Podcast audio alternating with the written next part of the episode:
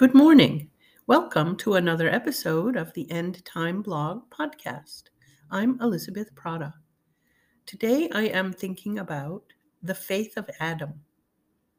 Now, when Adam and Eve trusted the words of the serpent instead of the word of God and stepped out into disobedience, they fell from grace.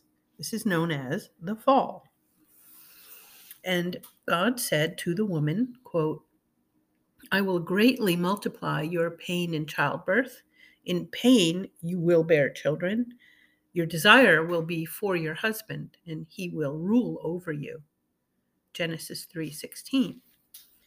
Then God made his prophetic pronouncements to Adam. You know, for example, the ground is cursed because of you. Labor will be painful. You'll sweat and toil thorns, etc. And when he had finished speaking, the man, Adam, called his wife's name Eve, quote, because she was the mother of all the living.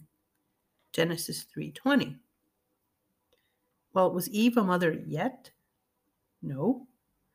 Adam's naming of Eve was a step into faith based on future promises of God. If Adam's faith was so great, based on such little re- revelation, how much more faith should we have based on the incarnation of Christ, the indwelling work of the Spirit, and the completed revelation of God in the Bible? We read for in it, the righteousness of God is revealed from faith to faith.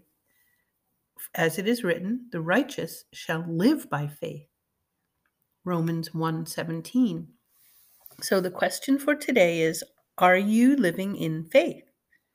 And for me too, am I?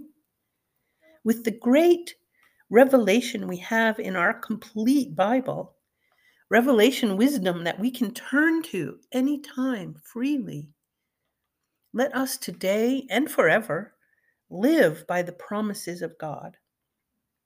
His word will never fail, and whatever happens today is for our good, which is good, and for His glory, which is the best.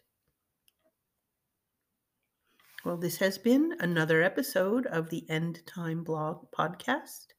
I'm Elizabeth Prata. Thank you for listening, and I hope you have a wonderful day.